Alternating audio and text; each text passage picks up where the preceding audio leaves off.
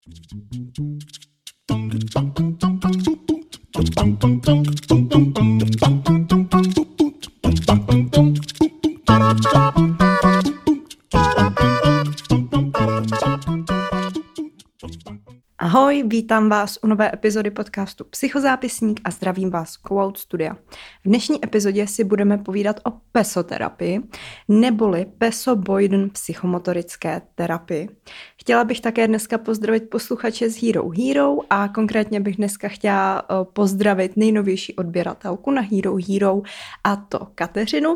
A teďka už se půjdeme vrhnout na live update, jak už jste zvyklí. Tak, eh, já nahrávám podcast zase po dvou týdnech, ale abych vám řekla pravdu, tak za ty dva týdny se toho až tak moc uh, nestalo, takže nevím, o čem tady uh, budu vyprávět ještě k tomu ve dvou epizodách, ale co se teda stalo? Tak uh, já jsem byla trošku nemocná, byla jsem trošku nastydlá, takže ať už jsem chtěla nebo ne, musela jsem zase trošku zpomalit a uh, přestat cvičit a prostě celkově se víc věnovat odpočinku, což zase jsem jako přemýšlela nad tím, jak je to možné, že jsem uh, prostě asi už po třetí za poslední půl rok nemocná, i když je to jenom taková viróza nebo chřipka a e, na nic jsem e, nepřišla. Možná je to způsobený stresem, nevím, těžko říct. E, možná vy z vás, kteří jste slyšeli minulou epizodu o stresu a úzkosti, tak si pamatujete, že jsem tam říkala, že právě poslední dobou jsem docela ve stresu a úzkostnější.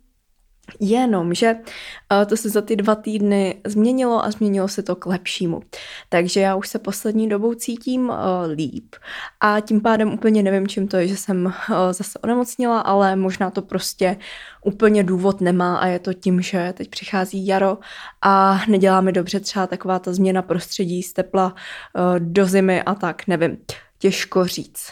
Každopádně jsem teda zjistila během toho, co jsem byla nemocná, že mi hodně chybí cvičení a pohyb, protože za poslední dobu jsem si na to docela dost navykla, že se snažím pravidelně cvičit a chodit na procházky a tak a to jsem teď samozřejmě nedělala, abych se z toho vykulírovala. Uh, Jinak se teďka snažím právě i o ten takový jako přirozený pohyb. To znamená, že kromě cvičení se snažím hodně hýbat i přes den, třeba pomocí chůze, nebo jsem teďka začala chodit do schodů, protože možná pokud máte třeba TikTok, tak jste si toho všimli, respektive pokud jste na fitness TikToku, tak jste si možná všimli, že tam je takový trend, kdy vlastně ve fitku máte chodit do schodu, je tam takový ten trenažer, nebo nevím, jak se tomu říká, ale je to něco podobného, jako máte běžecký pás, tak tohle je zase simulace chození do schodů. Um, já ale do fitka nechodím a říká jsem si, že jako do schodů můžu chodit i tak, takže teďka chodím do šestého patra několikrát denně, protože v Brně mám, nebo bydlím na bytě, které je v šestém patře a musím říct, že to vyjdu jako za pár minut a už jako nemůžu, takže si nedokážu představit, že bych tady na tom simulátoru chození do schodů měla chodit díl jak tady těch pár minut. No, mm, já bych řekla, že to je asi z dnešního live updateu všechno, protože uh, jako nevím, co bych vám tady víc povídala. Já jsem fakt jako hodně odpočívala, koukala na seriály, četla knížky, dělám stále bakalářku, pozor, už to opravdu vypadá, že jdu do finiše, věnuju se teďka statistické analýze. Um, včera jsem to hodně, hodně řešila, jaký uh, koeficient korelace mám použít a tak, ale o tom vám možná budu vyprávět v další epizodě. Co bych tady ještě chtěla říct je to, že jsem teďka začala natáčet zase víc na TikTok, jako pod názvem prostě profilu Psychozápisník. Stejně jako je tenhle podcast a podcastový Instagram. Um, ale u mě je to vždycky takový, že udělám pár videí, pak eh, si je skryju, nechám si jako soukromí a pak se k tomu za půl roku vrátím. Takže uvidíme, jak to bude tentokrát. No a pro dnešek je to z live updateu vše. Vím, že asi uh, to nebylo nic moc extra zajímavého, ale moje poslední dva týdny nebyly nějak extra zajímavé, takže se to v tom odráží. No. Tak, přejdeme asi rovnou na otázky. Dneska tady mám jenom jednu otázku a ta se nevztahuje teda k tématu epizody a zní, jak se připravujete na státnice, případně kdy chcete začít a z čeho státnicujete. Tak já ještě než na ní odpovím, tak bych chtěla říct, že když mi budete příště psát otázku, tak mě klidně můžete tykat, protože většina z vás, co podcast posloucháte, tak jste mi podobně věkem a pokud jste třeba i mladší nebo tak, tak mi prosím tykejte, je mi to takový příjemnější, příjemně takový přirozenější. Ale teď už teda k odpovědi na otázku. Mm, já se zatím na státnice úplně nepřipravuju. Mám předpřipravené materiály, ze kterých bych se chtěla učit a už jsem do nich koukala, jestli mám jako všechno zpracovaný, a něco jsem si pročítala, ale že bych si už teďka sedla a začala se učit, to ne. Já jediný, jak se připravuju, je to, že finišuju tu bakalářku, aby byla co nejlepší, aby eh, pak právě u obhajoby, eh, která samozřejmě se státnicema souvisí, aby to dopadlo dobře.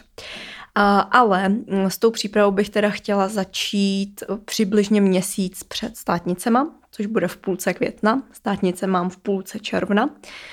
Um, uvidíme, jak to pak půjde to učení. Možná začnu měsíc a půl předem, že ty dva týdny bych se tak jako lehce učila a pak ten měsíc bych se fakt drtila. Ale uvidíme, já si většinou takhle něco naplánuju a pak je to úplně jinak. Uh, no a teda z čeho uh, státnicuju? Uh, Um, státnice mě čekají z pěti předmětů, a to z metodologie, obecné psychologie, psychopatologie, vývojové psychologie a psychologie osobnosti.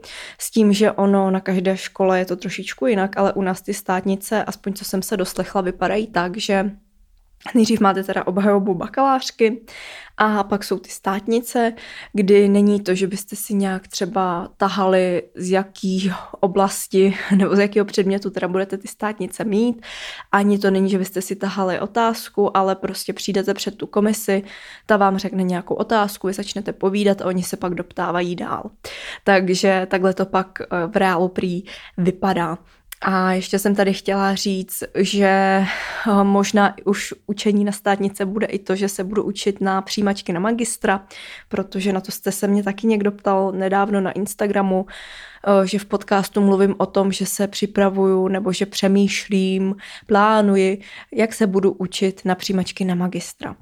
A ptali jste se mě, jak to, že jste si mysleli, že když uděláte bakaláře, že pak jdete automaticky, tak bohužel to tak není. Ono dřív psychologie se studovala teď nechci lhát, jestli čtyři roky nebo pět let, ale bylo to jakoby v jednom. Nebylo to, že byste měli bakalářský stupeň a pak magisterský, ale rovnou jste udělali toho magistra. No a teďka poměrně nově, pár let, eh, je to teda rozdělený na bakaláře a na magistra s tím, že bohužel to není tak, že když odstátnicuju u nás na škole, tak pak automaticky postupuju.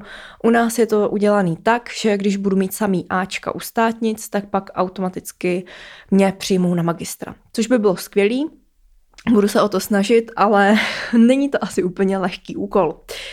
Uh, no a pokud teda nemáte ty samý Ačka, tak musíte dělat přijímačky. Klasický test a na některých školách mývají i pohovor. U nás je to tuším jenom test. Uh, ale dala jsem si přihlášku i do Prahy na Filozofickou fakultu na Univerzitu Karlovu a do Olomouce a pak nám do Brna na Fildu, kde teďka jsem, a pak na Fakultu sociálních studií.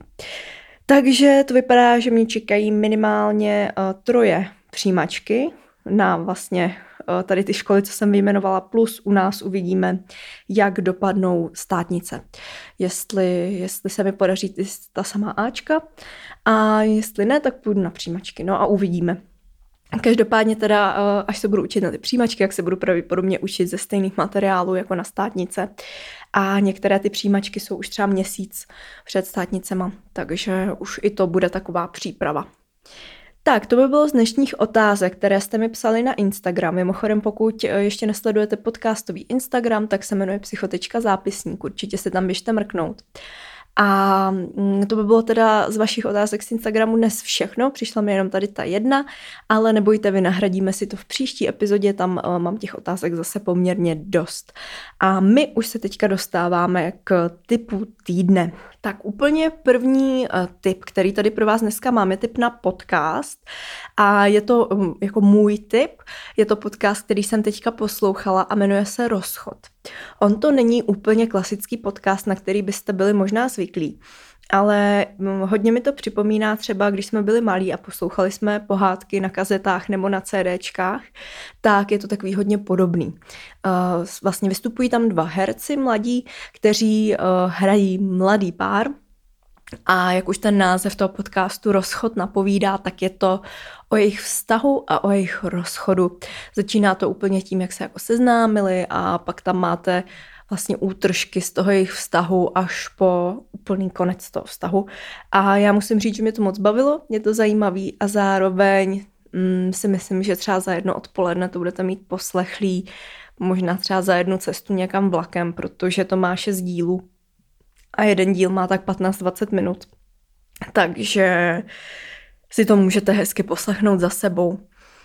Takže to by byl můj tip a teďka tady pro vás mám jeden tip od vás, od e, posluchačů a to je tip na knihu Tělo sčítá rány.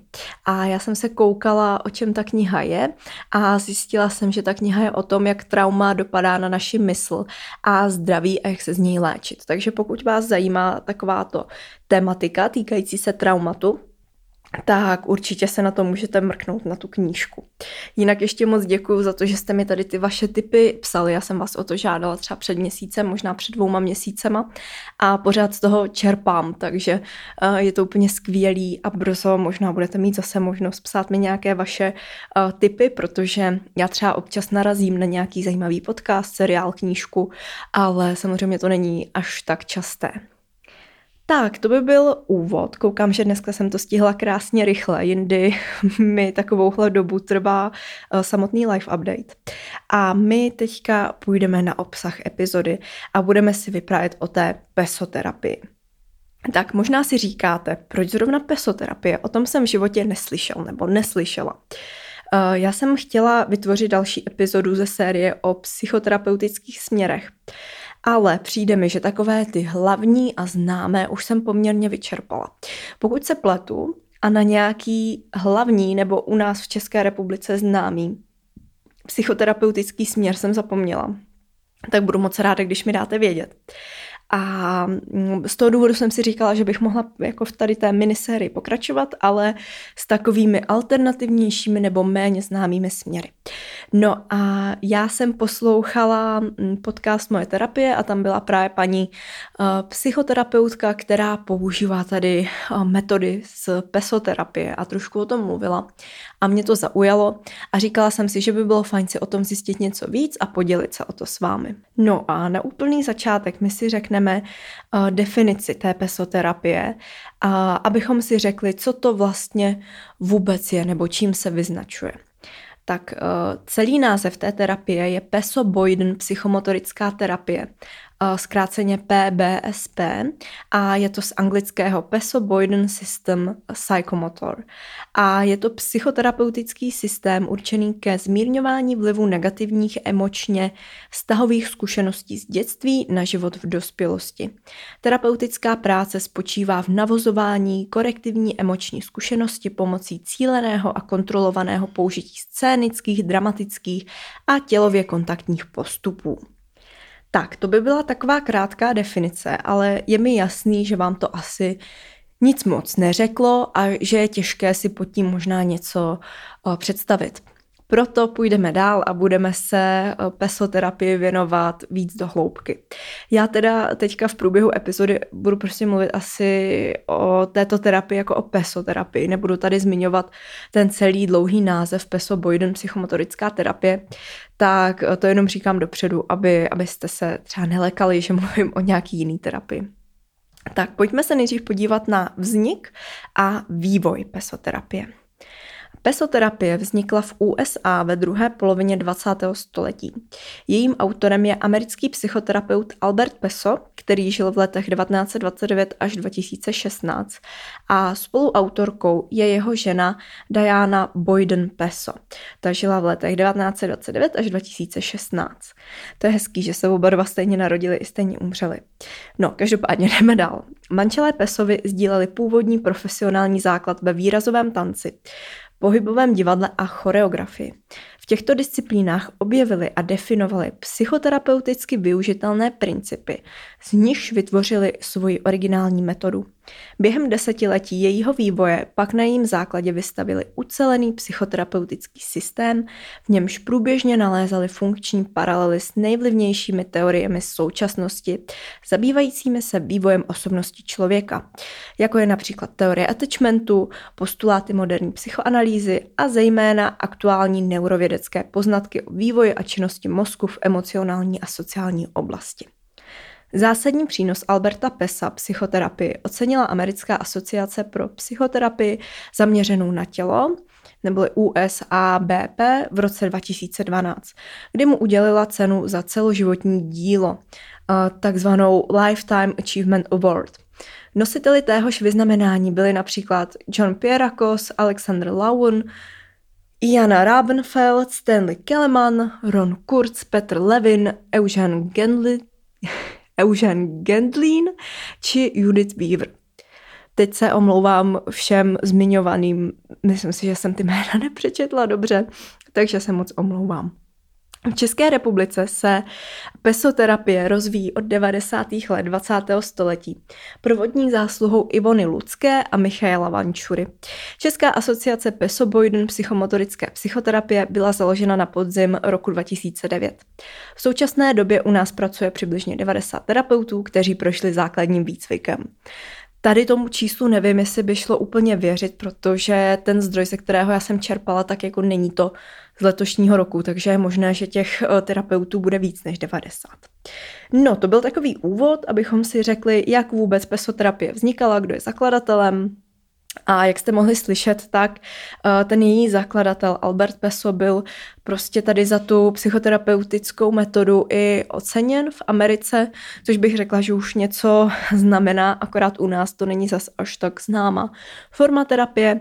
A my si teďka půjdeme povědět o základních znacích a pilířích této formy terapie. Vlastně si odpovíme na otázku, o čem to celé je. Tak, začneme zase trošku historií a vrátíme se do doby, kdy si manželé Pesovi založili taneční školu, což bylo v 50. letech 20. století a tu taneční školu si založili v Bostonu. Oni vytvořili pro své studenty takovou sérii interaktivních cvičení, které jim měly umožnit větší autenticitu pohybu a i výrazu. No a zjistili, že při provádění cvičení se stávali emočně rozkolísanými a vynořovaly se jim vzpomínky, a to často negativní. A vlastně v dnešní době už ti pesoterapeuti vědí, že člověk při vyjadřování emocí automaticky provádí takzvané emoční pohyby, což jsou takové úplně běžné pohyby, které děláme každý den během komunikace. Může to být třeba, že se chytíme za hlavu, nebo že někdo spráskne ruce, nebo třeba až doslova vyskočí radostí. Um, Tady tyto emoční pohyby se obzvlášť bohatě projevují skrz mimiku, ať už třeba rozevřením očí nebo zdvihnutím obočí, ale i třeba takovým úsměvem nebo obecnými pohyby úst. Mm, třeba takový emoční pohyb mohou být i zaťaté zuby, ale samozřejmě jich mnohem víc, tady to byly jenom příklady. No a ty emoční pohyby se vyznačují tím, že v jejich provádění hraje důležitou roli limbický systém. A jak určitě víte, tak to je část mozku, která je centrem dlouhodobé paměti a takzvaných primitivních afektivních reakcí. Je to jedna z těch starších částí mozku. Občas se tomu říká plazí mozek. No a tady to je zásadní neurologická souvislost, kterou autoři vlastně vzali do toho svého uvažování a na základě čeho začala vznikat pesoterapie. Oni pak taky zjistili, že když na vyjadřované emoce cvičících reagovali jejich partneři neadekvátně, třeba na nějakou vyjádřenou zlost reagovali schovývavě, nebo na radost znuděně, nebo nějakým úsměškem, tak těm cvičencům, a to je zajímavý slovo, cvičencům, a zkrátka těm lidem, co tam chodili si zatančit, co tam cvičili, tak jim bývalo až jako nevolno fyzicky. A často se jim začaly vybavovat podobné reakce třeba jejich rodičů nebo jiných postav z dětství. A ti lidé, kteří tam teda cvičili, reagovali skrze současnou situaci, vlastně díky té reakci toho partnera v průběhu toho cvičení na své někdejší zkušenosti. To znamená, to byly třeba ty obrazy rodičů nebo jiných postav z minulosti v paměti. No a reagovali teda na ty pomocí té současné situace na tehdejší zkušenosti zapsané ve své dlouhodobé paměti. A čím těžší věci v minulosti zažili, tak tím hůře snášeli emoční diskomfort ve cvičení. Albert a Diana zkoumali po léta tyto v přítomnosti doslova hmatatelné projekce obtížných dětských zážitků svých studentů a objevili převratnou věc. A šlo tam o to, aby ten partner reagoval adekvátně a to tak, aby projevil pomocí mimiky, gest, slov, pohybem to, že partnerovu zlost bere vážně nebo že se s ním raduje naopak. No a potom tomu protagonistovi, co cvičí, se uleví a pocítí satisfakci. A co více, účinek může být hluboký a dlouhodobý. A tady to je to jádro té pesoterapie, na, kterou, nebo na které Albert a jeho žena Diana přišli. No, my dokonce můžeme říct, že ta peso Boyden terapie funguje jako v ozovkách stroj času, a to v rovině emocí. Protože jsme-li v prožitkovém kontaktu s něčím negativním ze svého života a nyní, teď a tady, stvárníme nějak v prostoru místnosti, scénicky, rituálně nebo v symbolické zkratce, to, co bylo tehdy zapotřebí, v tu chvíli může mít tato přítomná zkušenost léčivý potenciál.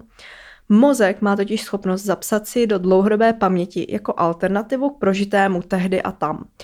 Nově nastavené alternativní zážitky dobrých vývojových vzorců nám umožňují vidět posléze trošku jiný svět, méně zatížení tím negativním, kdysi prožitým.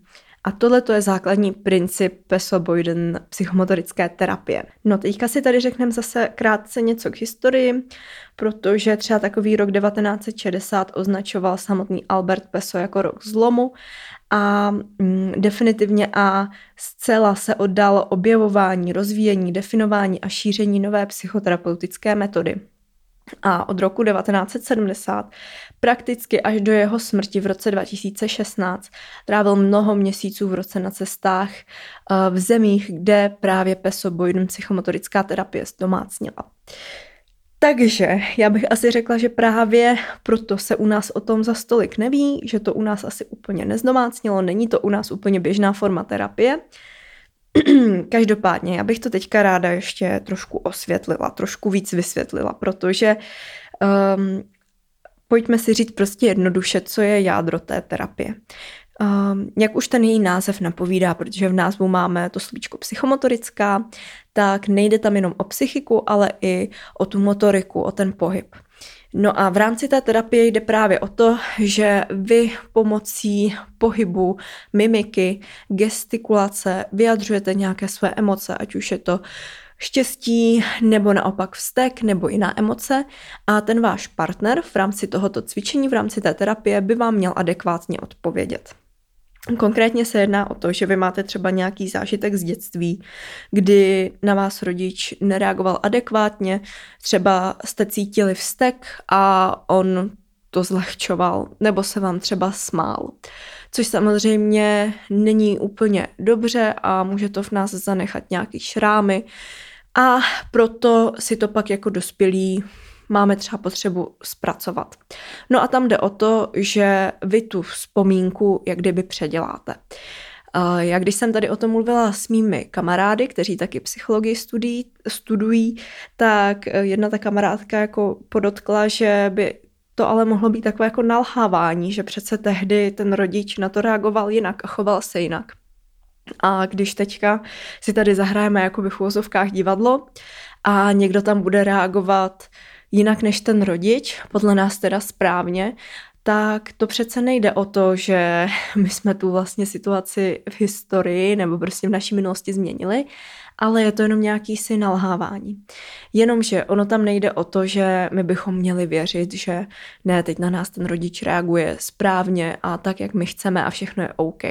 Tam jde spíš o to vyrovnání se s tím, co se v minulosti stalo a přijmutí vlastně tady toho zážitku, té zkušenosti za pomocí této terapie, která by nám k tomu měla uh, pomoct.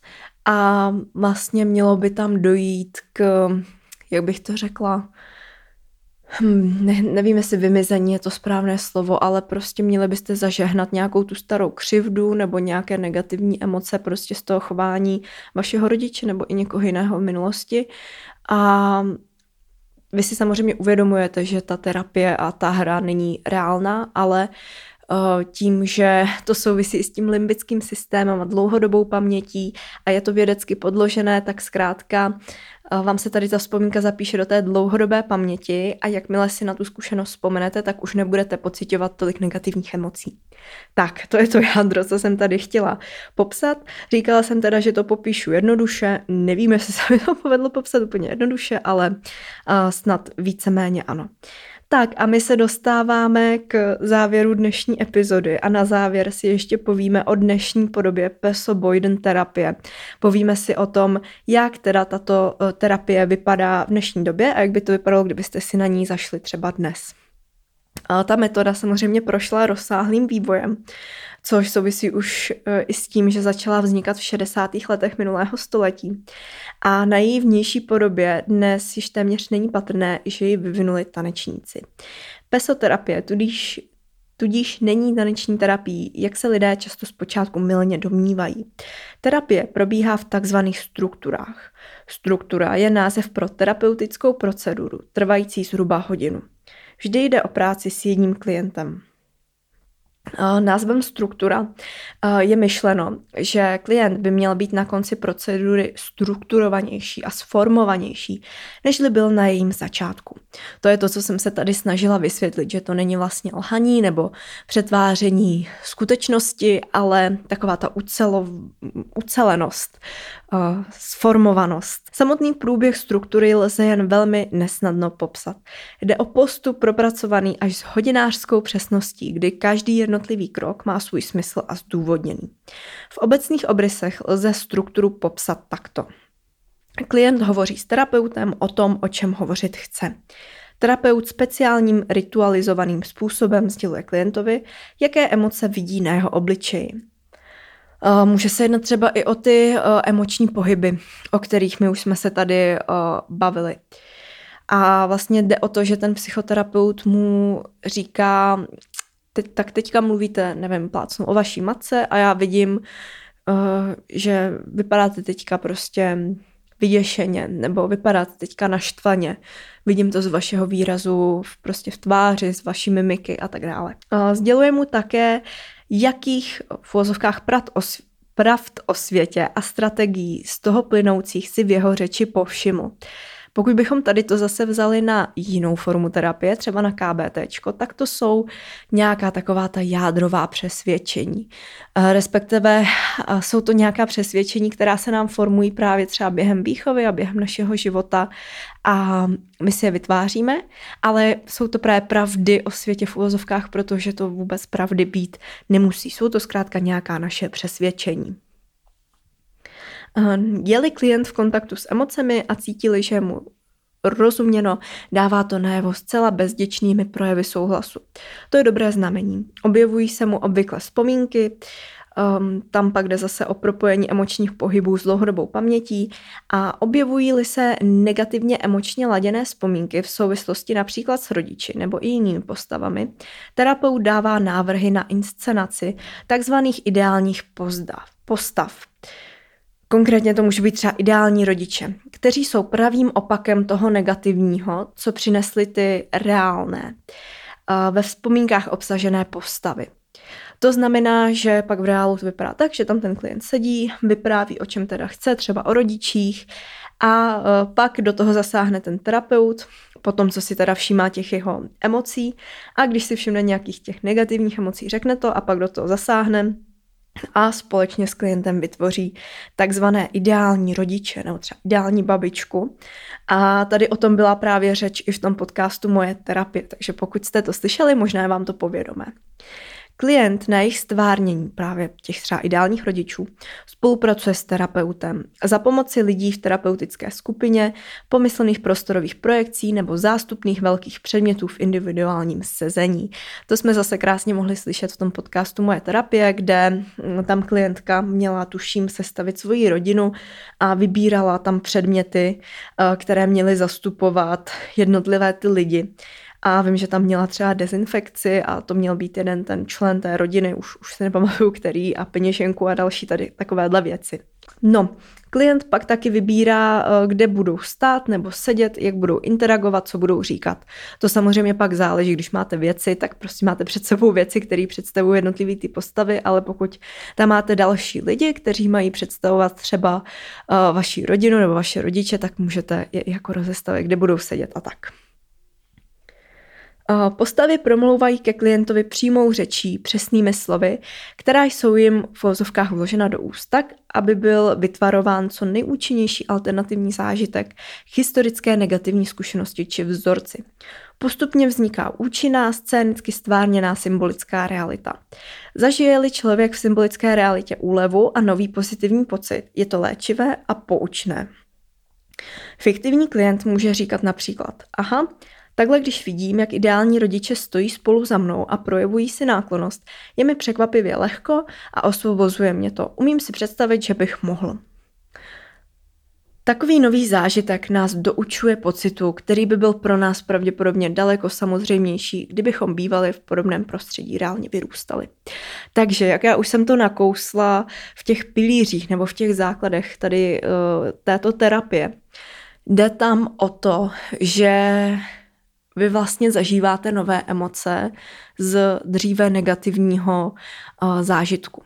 Pokud jste neslyšeli uh, tu epizodu uh, podcastu Moje terapie, tak tam třeba konkrétně jste si mohli poslechnout práci právě psychoterapeutky s klientkou, kdy oni se bavili třeba o koronakrizi a kdo by tak asi jako mohl pomoct. Tam pak klientka přišla s tím, že by to mohl být asi nějaký lékař nebo nějaký člověk, který pracuje na hygieně, a tak oni si ho začali jako představovat, říkal mu právě jako ideální lékař, tuším, a začali tady s touhletou představou pracovat. A jak když jsem tuhle epizodu poslouchala, tak jsem nad tím tak přemýšlela a přišlo mi to takové, jak bych to řekla, neuzavřené nebo nedodělané, že jsem si říkala, aha, no tak vy vymyslíte, co by bylo fajn, co by mohlo pomoct, ale je to vlastně jako fantazie a je to nějaká reálná um, nebo ne reálná, ale ideální představa, kdy to ale nenastane, tady ta ideální situace. A právě jsem nad tím tak jako přemýšlela a šťourala se v tom a říkala jsem si, že vlastně jako nevím, ale uh, ono tam jde i o to, že samozřejmě ta terapie je doprovázená i nějakými těmi výrazovými pohyby nebo gestikou, mimikou a prací s tělem. Není to jenom o tom, že si vymyslíte ideálního rodiče nebo ideálního lékaře, zkrátka nějakou ideální postavu. Takže tohle to si myslím, že je na tom právě ten léčivý prvek, kdy ale asi hrozně moc záleží, s čím tam jakoby jdete um, jakou máte tu, tu vaší zakázku. Myslím si, že to bude hodně individuální, že spoustě lidem to může pomoct, aby si tak nějak zpracovali ty svoje třeba zážitky z dětství a emoce. Po případě třeba pokud jim někdo oblížil v dětství, tak třeba tomu člověku odpustili a už prostě necítili takové negativní emoce, mohli se od toho jak kdyby odpoutat, ale na druhou stranu, pokud vás trápí třeba úzkosti nebo já nevím, obsedantně kompulzivní porucha, nejsem si úplně jistá, jestli je to ta pravá terapie pro vás. Každopádně samozřejmě tady tomu by asi rozuměl lépe nějaký psychoterapeut, který tuhle tu techniku konkrétně používá. Já usuzuju pouze z toho, že právě to má sloužit k zažehnání nějakých negativních emocí nebo vypořádání se s negativními eh, zážitky z dětství. Tak, to by bylo z dnešní epizody vše. Já bych vás chtěla uh, ještě moc pozvat na Hero Hero, kde najdete bonus, který uh, bude o tom, jaké vůbec máme formy pesoboiden psychomotorické terapie, jak často je třeba dobré uh, chodit na takovou terapii a jaká je dostupnost v České republice. Budeme se bavit o takových praktičtějších aspektech, dalo by se říct. Tak, eh, já vám ještě jednou moc děkuju, že jste si tuhle epizodu poslechli. Budu se na vás moc těšit zase u dalších epizod, nebo na Instagramu, nebo na již zmiňovaném Hero Hero.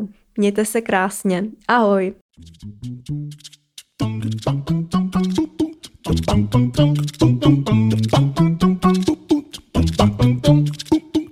Thank you.